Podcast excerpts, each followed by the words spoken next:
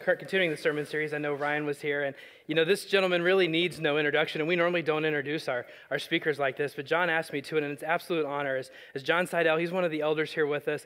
But what I want to tell you about this man, he doesn't know I'm going to do this, is, you know, everybody needs an accountability partner. Everybody needs a spiritual mentor, and this is mine. This is the guy who answers the phone when I call him at 2 a.m or when I call him at, at 6 a.m., or he stops his workout to take my phone calls because there's some crisis in my life. As he knows, he does that quite often. And I just want to thank you, and I know God's put this amazing story in your life. And so, without further ado, ladies and gentlemen, John Sidell.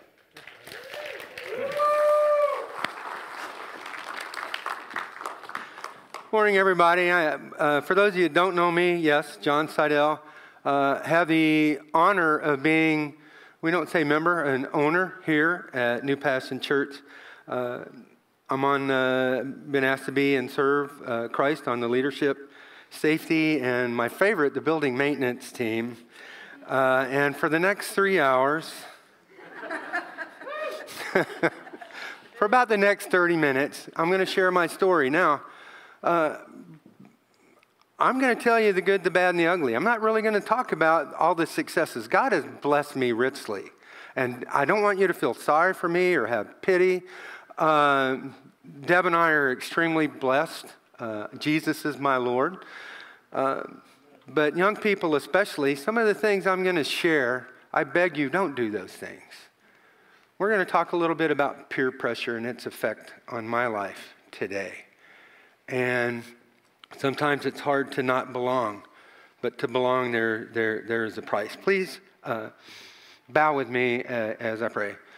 Heavenly Father, just have one prayer this morning, and that's that your Holy Spirit would come. Make me an empty vessel. Open my eyes, my heart, my mouth, my ears, and those of everyone here and, and the digital folks today. Uh, let's hear what you have for us. And may all glory be thine. In Jesus' name we pray. Amen. Proverbs 22 6 says, Train up a child in the way he should go, and when he's old, he will not depart from it. I was raised in the church by Christian parents, but it didn't mean life was easy. I was born ADHD. Uh, when I was young, they called that being hyper. We didn't know what ADHD was. I wasn't diagnosed until I was 42 and they put me on Ritalin for a few years and Adderall, and I learned to be like you normal folks. Because when you're ADHD, your mind and your mouth, they never stop. They never stop running. And God gave me the rarest personality on earth.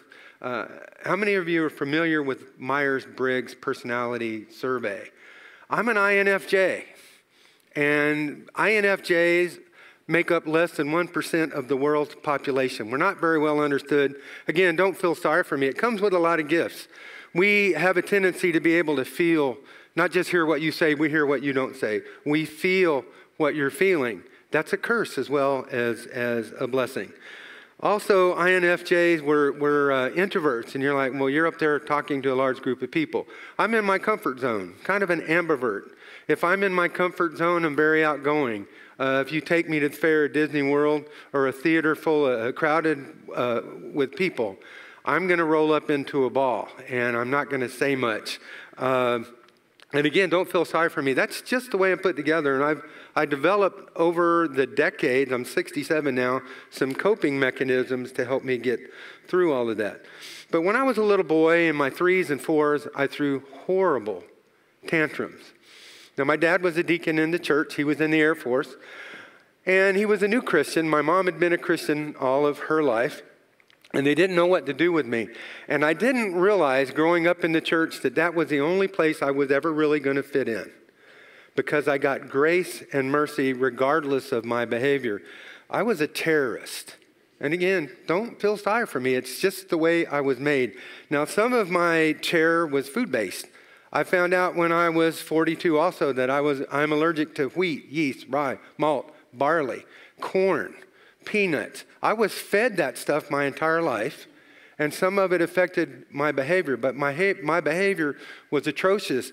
It was atrocious to the point that my mom took me to Tyndall Air Force Base Elementary School, where my dad was stationed, and said, Take him or I'm going to kill him. And I, looking back on my behavior, I don't, I don't blame her. And it, and it got worse from there. I was a good student in school. I rarely had to study. Uh, that's a gift from God. But I, I, I, didn't fit in. I acted out a lot. And, and in first grade, the base commander's wife, the colonel's wife, was my teacher. I was left handed. I didn't fit in. I was the only left handed kid in the class, and she would bring a necktie or a belt from home, and she would literally tie my left hand to my side so I couldn't write, and she would dig her fingernails and send me home with uh, bloody hands if I used that left hand. So school didn't start off. I was a year younger than everybody else, and when you think about six, the developmental uh, stage of a six year old, and then you put one five year old in with a group of six year olds, you're so far behind developmentally that you just can't cope. But somehow, uh, again, because of grace and mercy, uh, I survived. Romans 12:2 says, I, I promised to wave my pen, and I don't know where my pen is. So Romans uh, 12 2 says, Don't be conformed to this world, but be transformed by the renewal of your mind, that by testing you may discern what is the will of God, what is good and acceptable and perfect. Oh, thank you. Okay, there's a pen. Uh, I didn't live that. I was raised in the church. My father started out as a youth pastor. Uh, I was in church every sermon or every Sunday, and there are very few sermons that weren't preached to me as a child, and I wasn't allowed to sit in the back with the other boys because we'd goof off. And, and, and, occasionally, when I was allowed, I'd mess up, and my dad would say, John, go sit with your mom, and that meant a whooping uh, after, after church. So I, I had to sit in the front and, and pay attention. But I acted out in school a lot, and I would get sent out in the hallway. And I remember Mr. Holloway. You remember your vice principal's name? Mr. Holloway. He's about this tall. And if he was out in the hallway and you were standing outside the classroom being disciplined, which is where I spent a lot of my time, he would march you and everybody else to the office, and he'd take a paddle, and we made the paddles in chop class, and we would drill holes in them. we thought that maybe that would make it worse.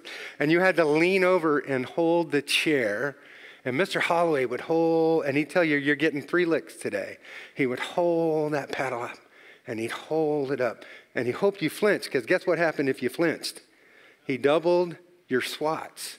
And I got paddled on many days, and eventually a note would make it home. And at first I would be disciplined, but after a while my parents just didn't know what to do anymore. So they largely just let me be because I, they found out I was that strong willed child that was going to do what he was going to do regardless of the consequences. Now, after my dad got out of the Air Force, we moved, uh, we had been in Amarillo, Texas, and I went to 14 schools before I graduated high school. So I didn't have a chance to develop strong bonds and uh, lasting friendships uh, as I grew up. But uh, when dad retired, he retired at Amarillo Air Force Base and, and started preaching there. And then we eventually moved back to Panama City, Florida. And my dad literally built the church at that location with his hands. Uh, he built the physical building.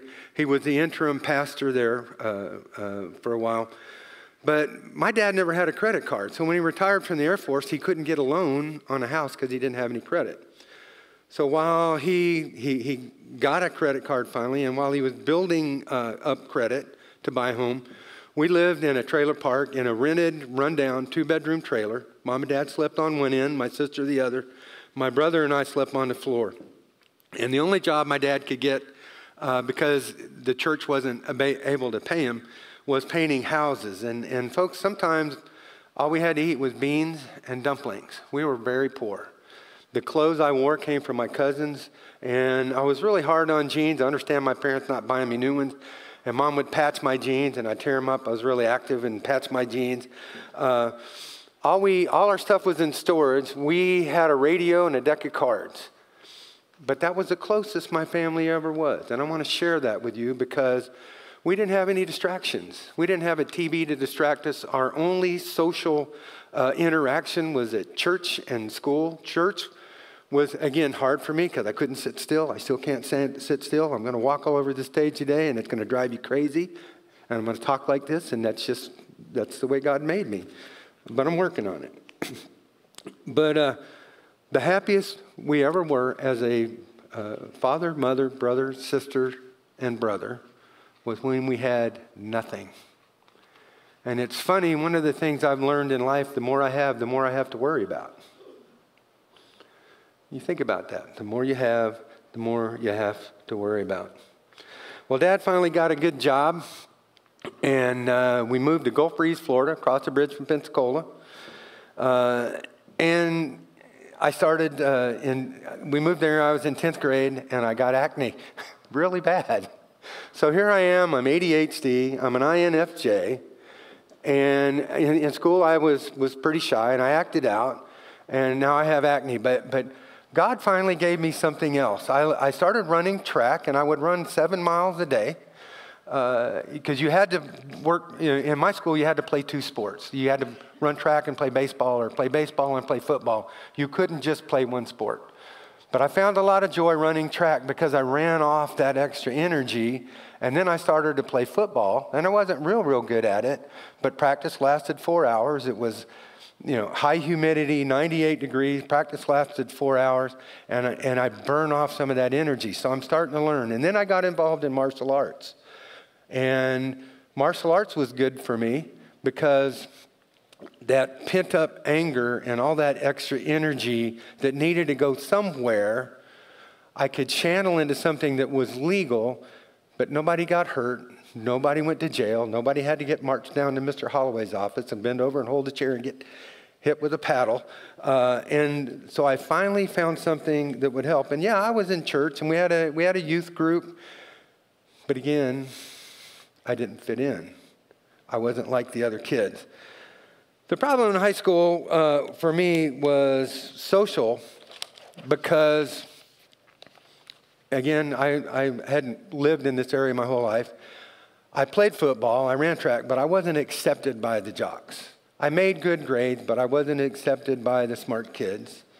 And we were a middle income family, so I wasn't accepted by the rich kids. And it was the point in my life, young people, where I needed to belong to something, to a group. And the only people that would accept me were the outcasts because I was an outcast there was some type of club that the football players could be in. And I remember being in a team meeting, we were watching film for the upcoming game, and the coach said, Okay, this is the time of year when we vote people into this. And they voted a couple of people in. He goes, What about Sidell? And they all looked at me and went, Nope. So uh, I'm looking for something to belong to. So I joined uh, what we called the Freaks. Join the Freaks. There's a price to pay. There's a price to pay if you belong to the freaks. You got to use green leafy substance. You have to consume alcohol. Uh, you have to go to parties on the beach. We rented a house on the beach the week before I graduated high school. I don't remember that week. I just don't remember it. Well, I do remember one thing. Somebody had brought a little snark sailboat made out of styrofoam that one or two people could fit in. And where Gulf Breeze is, it's a peninsula, and then there's the intercoastal waterway, and then the island that is Pensacola Beach. And I sailed that thing across from the peninsula to the island. I don't know how to sail. I made it because the wind was blowing in the right direction. And somehow I figured out how to get back and walk three or four miles down the beach back to that house. But the intercoastal waterway is used by barges with all sorts of, you know, cargo containers and oyster shells. So it's a wonder, and it and it's full of sharks. Though it's a wonder, it's a wonder that I, I survived that. Now, uh, Proverbs 19:21 says, "Many are the plans in a person's heart, but it's the Lord's purpose that prevails." After high school, it's time to go uh, uh, get a job. I tried vocational school. I tried to become, a, a, I'm, I'm terrified of heights.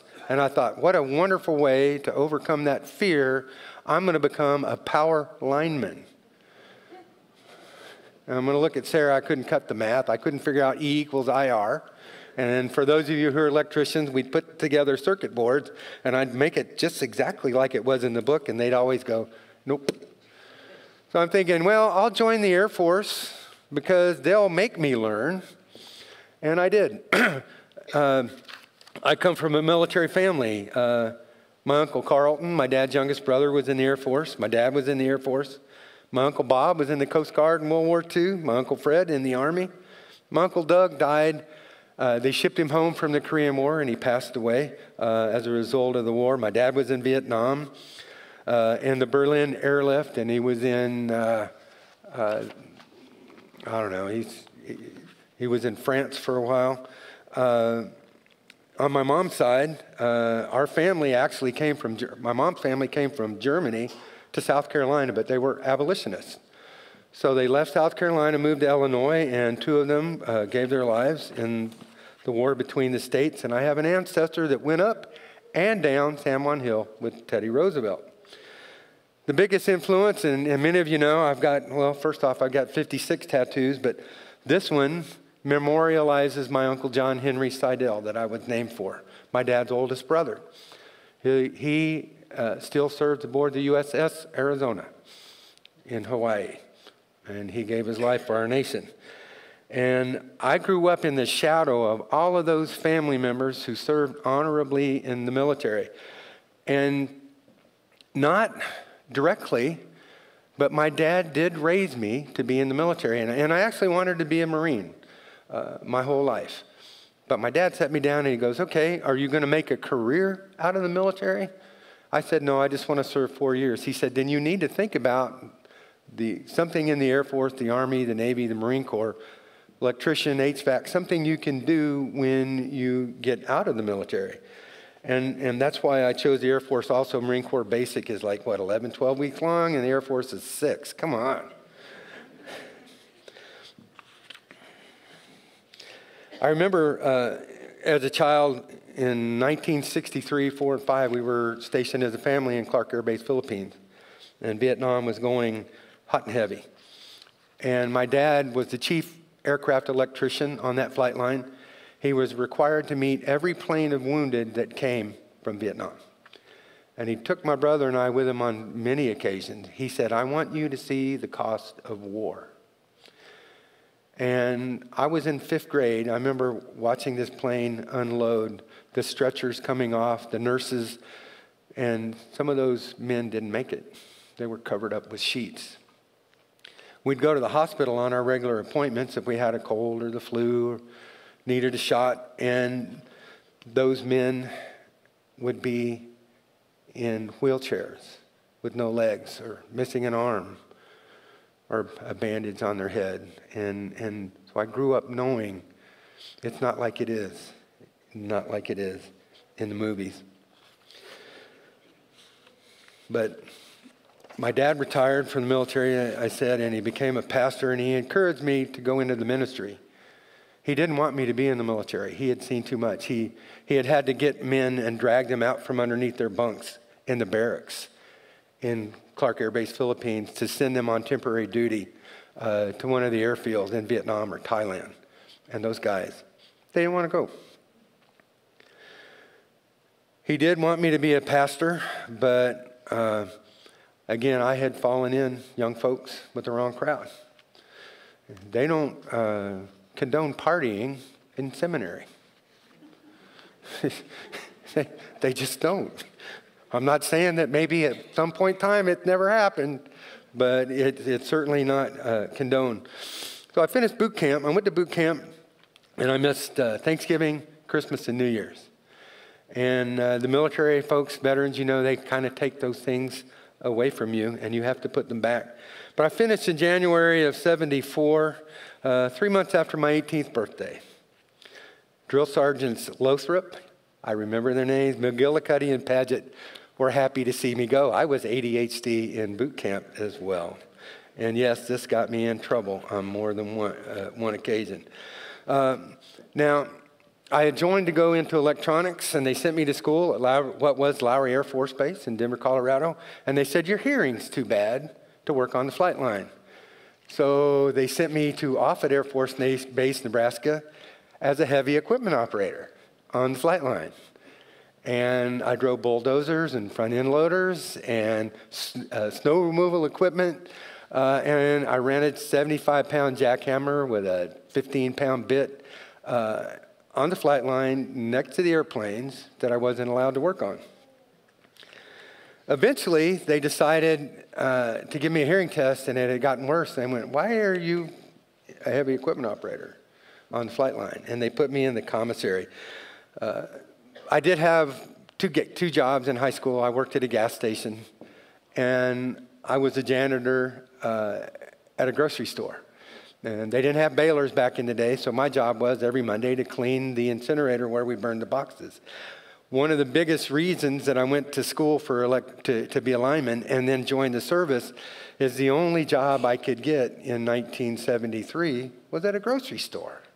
I was running away from that, and yet that's where they put me. It was an obstacle to go back to that, uh, but I chose to persevere. I remember going home on leave uh, one time, and, and I had a Dodge van.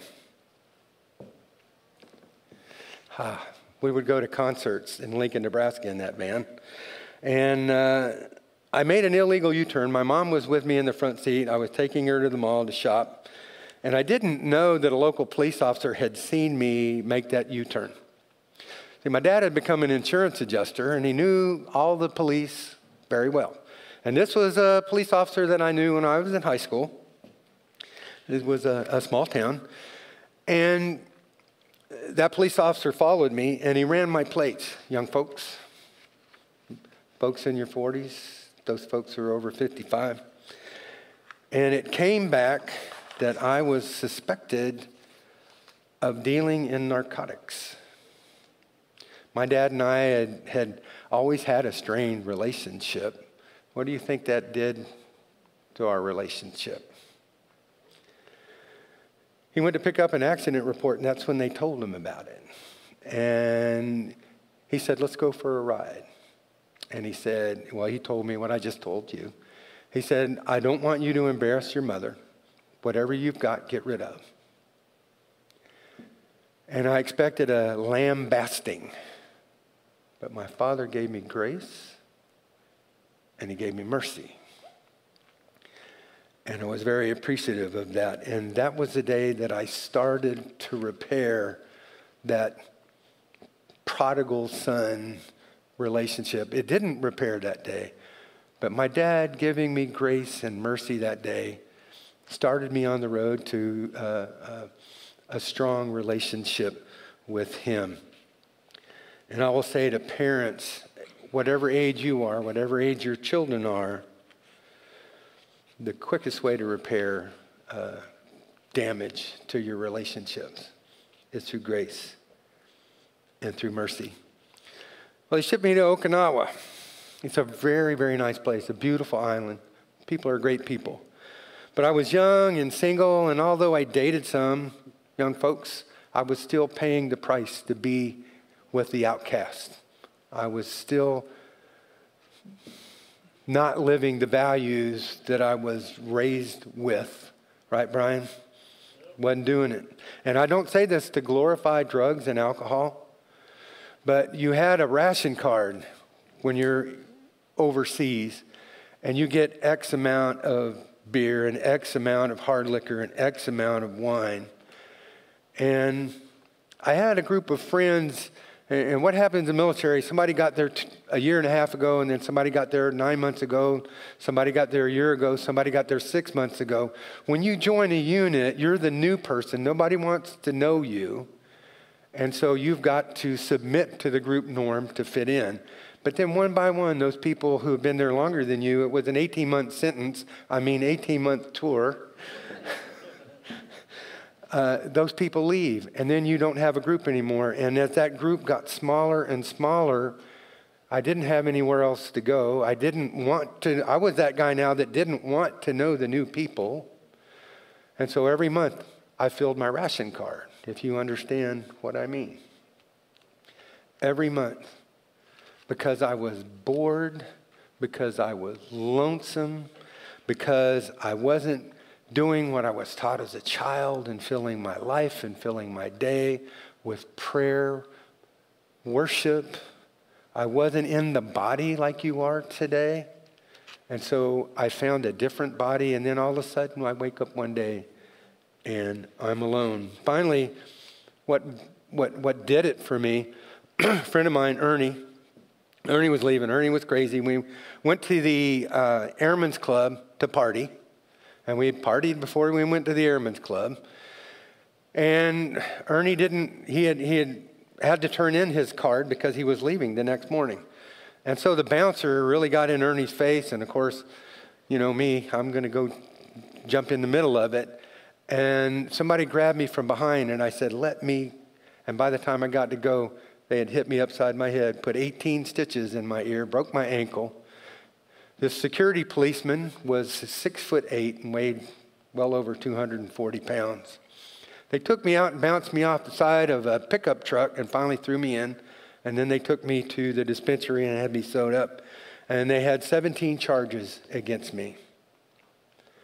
But I had witnesses. I had a girlfriend that stood there and watched all of that. And they decided because there were witnesses that they would drop all but one charge, and that was, I hate to use the word in church, but drunk and disorderly. And that's when I got, when I sobered up, and it happened pretty quick because of the pain that I was in. I got down on my knees and I said, God, if you will get me home, I'll come home. And on May 19th, 1977, the airplane touched down in the USA. And that doesn't mean Okinawa wasn't a good place, but I was happy to be back to the USA, this time at uh, MacDill Air Force Base. I went back to church, Palma Ceia Christian Church on to Bay Drive in Tampa. It was hard for me to go back to church because I'd been gone so long. And maybe some of you feel this today. I didn't feel worthy to walk through the door. You ever feel that way? But I did. And I met a girl, and we married, and we had two wonderful daughters. Now I have three wonderful daughters. They asked me to be a deacon. Again, I didn't feel worthy, but I said, okay. Drove the bus, picked the kids up, took them to church, took them home. They asked us to be youth leaders. So we'd take the van, we'd pick the kids up about an hour before church. We'd do an activity. We'd go to church. Sometimes they'd have me preach. And then we would do an activity, and then we would take the kids home. I was the treasurer. There were no spreadsheets, there were no computers. Everything had to be done by hand. I replaced drugs and alcohol with worship, Bible study, prayer, and get this, because this is important service. I took bad habits and replaced them with the godly habits that I was actually taught, taught as a child and walked away from.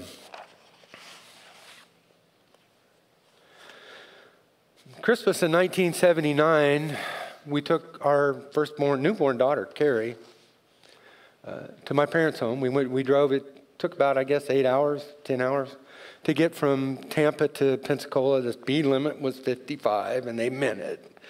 And uh, I remember my dad leaning back in his easy chair and holding Carrie up. She was just a tiny little thing.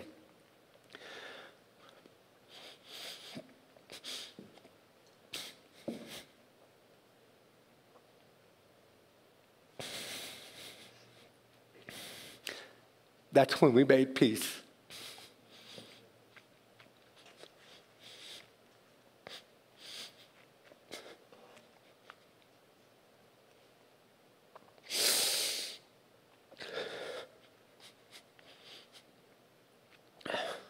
That's when the prodigal son came home. I'm so grateful. Because two weeks later, my dad died in a car wreck. He was only 50 years old. But I got to make peace. Not only did I come home to Jesus, but I came home to my earthly father who gave me grace and mercy. In 1979, they gave me another hearing test. I'm, they, they said, uh, this young doctor right out of medical school, he says, Air Force doctor, I think you have a brain tumor. Yeah, whatever. What do you know? You're just a doctor. And they shipped me to the hospital in uh, uh, Wilford Hall Medical Center, Air Force Hospital in San Antonio, Texas. And they ran a bunch of tests, and they put me in this booth, and they spun this thing around, and they ran hot water in my ear and cold water in my ear, and made me pretty sick. And uh, one morning, I've been there a week or two, and they run all these tests, and they come. All the doctors were on rounds. They're standing around my bed, and they're smiling, and I'm like, "Okay, I'm going home." They said, "You have a brain tumor, and it's really big. It was bigger than my thumb. It had grown from my inner ear into my brainstem and wrapped around the artery on the right side. And I don't know. I'm going to look at Tammy, the nurse. I don't know if that's blood going in or out, and it doesn't really matter. It was messing with me. That should probably answer some of the questions y'all have about my mental state, I suppose. Uh, and it was a very adhesive tumor, so I lost some gray matter, so that kind of adds to that. But I was, uh, the surgery lasted seven, eight, nine hours. And it actually took three months to get the doctors together. I was in the hospital all that time. And uh, they said I had a 30% chance that I would die. But for some reason, because I had, uh, I had reconciled with my Heavenly Father, I was at total peace. God, it's in your hands. I mean, I can't do the surgery. Worrying isn't going to change anything. And uh, but I did I did uh, fall into a coma. I got meningitis and I fell into a coma, and I I don't know how long I was in the coma, but I was aware of what was going on, and I knew if I didn't fight, I would die. And so I prayed because you can pray. At least I could pray in this coma, uh, and I fought, and by the grace of God, not by anything I did, uh, but by the grace of God. I mean, He gave me the will to fight. I'm I'm I'm here today. And I'm completely deaf on the right side, and I've only got 40% on the left side. And when I laugh at you when you talk to me, it's because you say something, but I hear something totally different because bees, eh, earlier when we were setting up the sound, Philip's like, okay, I need you to say things with B's and T's and C's and D's. All I heard was Z because I don't, I can't differentiate consonants. Deb says I should wear my hearing aids. Talk to the hand, baby. I can't, when, when you've been through a, a, a near death, I'm going to call it a near death experience, or you face death, or you face your own mortality like that, I can't explain to you how wonderful life is. Each sunset, each sunrise, each day. Uh, time with your family. I was supposed to be dead at the age of 22, and I'm 67. Statistically, I'm supposed to be in prison with my personality type and my ADHD and maybe a little Asperger's thrown into that. I don't know. I'm, I'm not a clinician. I'm supposed to be in prison, but I'm not. But it's not because of me, it's because of the church and grace and mercy and grandmothers that prayed for me and grandfathers that prayed for me. There were other assignments. I got two minutes and 53 seconds left. And then Carell's going to come up here and start playing. We'll just ignore him.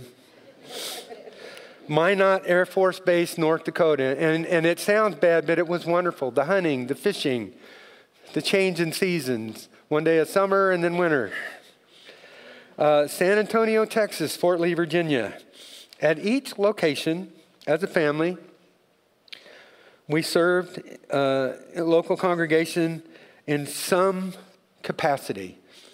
We didn't just go, we didn't just give of our financial resources. We gave of our time. We gave of our talent. It doesn't mean we're better than anybody else. It just means we did. We did it. We did it. It's not that hard to serve.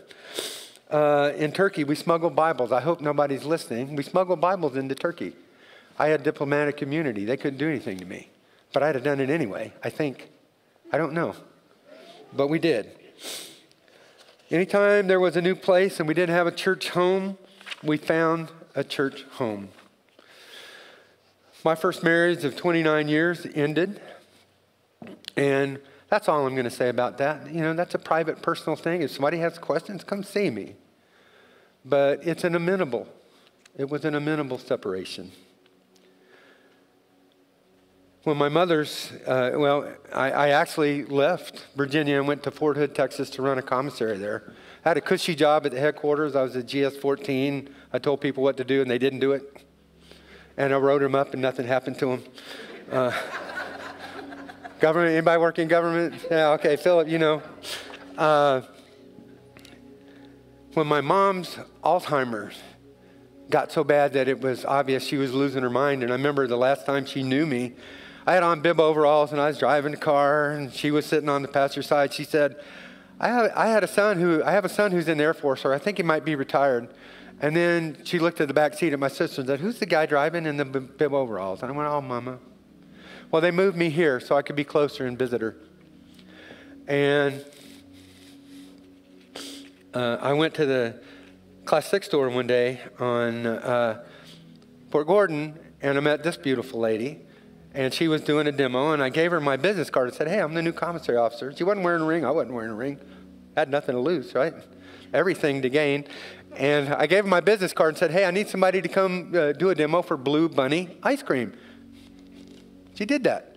A couple weeks later, you know, uh, every year we used to have these big tents. We'd bring in a, a circus tent and we'd put stuff in it uh, to sell. And she brought some stuff over, and I'm like, Okay.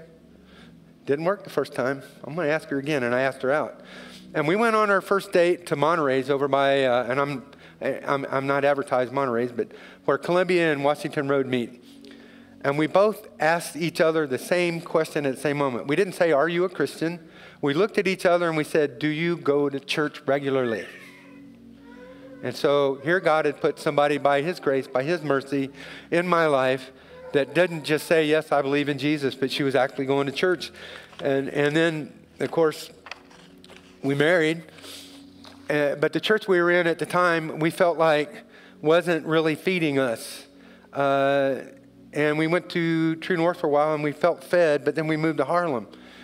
And we found new passion. And we came in and a wonderful, beautiful lady who's with Jesus now, uh, Perry Lynn, put us to work.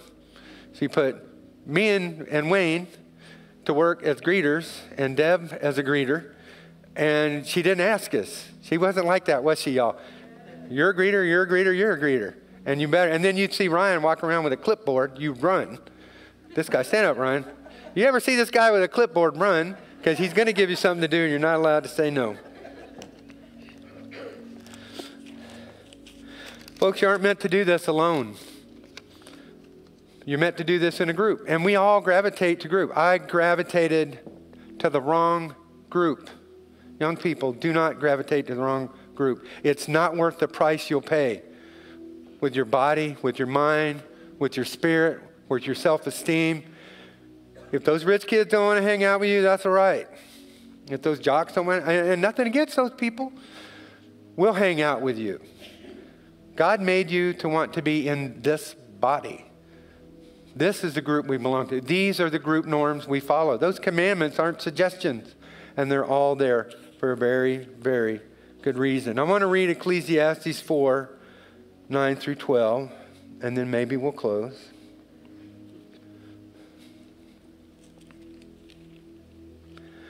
Two are better than one because they have a good return for their labor. I like to have Wayne on the other end when I carry a board, or, or, or Philip, or somebody else. If either of them falls down, one can help the other up but pity anyone who falls and has no one to help them up. Also, if two lie down together, they'll keep warm. But how can one keep warm alone? Though one may be overpowered, two can defend themselves. And I think that's against the evil one, don't you? A cord of three strands is not easily broken. broken. That's you, us, and Jesus Christ. I don't know you, all of you. But Romans 10 says, Hear, believe, confess. And on, on my phone uh, that I have here, I have probably 30 verses that I'm not going to read you about the fact that we're justified. When, when we confess Jesus as our Lord and Savior, when we accept Him into our life, we become what's called justified, just as if I'd never sinned. And that's a totally different sermon, but most of you probably heard that. But what that means is all those stupid things John Sidell did, either because his brain, and I'm not making excuses, my brain chemistry was out of control. And I still have some struggle. Life, life's not easy. But all those things that we've done in the past, it's just as if you never did them. Don't look at yourself through your own eyes. Don't look at other people and, and, and compare yourself to them. Look at yourself through the eyes of Jesus who says you are justified. Look at yourself through the eyes of Jesus who doesn't see your sin. If you don't have a church home today, I hope you'll think about us. Uh, and for those of you that would like prayer, I asked a group of folks to stand on that side of the sanctuary. If you want prayer today, if you need to know more about study, how to have a closer relationship with Jesus Christ, please go back there and see Philip and Shelley and anybody else that wants to go back there and pray and, and minister. Uh, worship team, would you guys come up? Corel, can I press the button? All right. God bless y'all.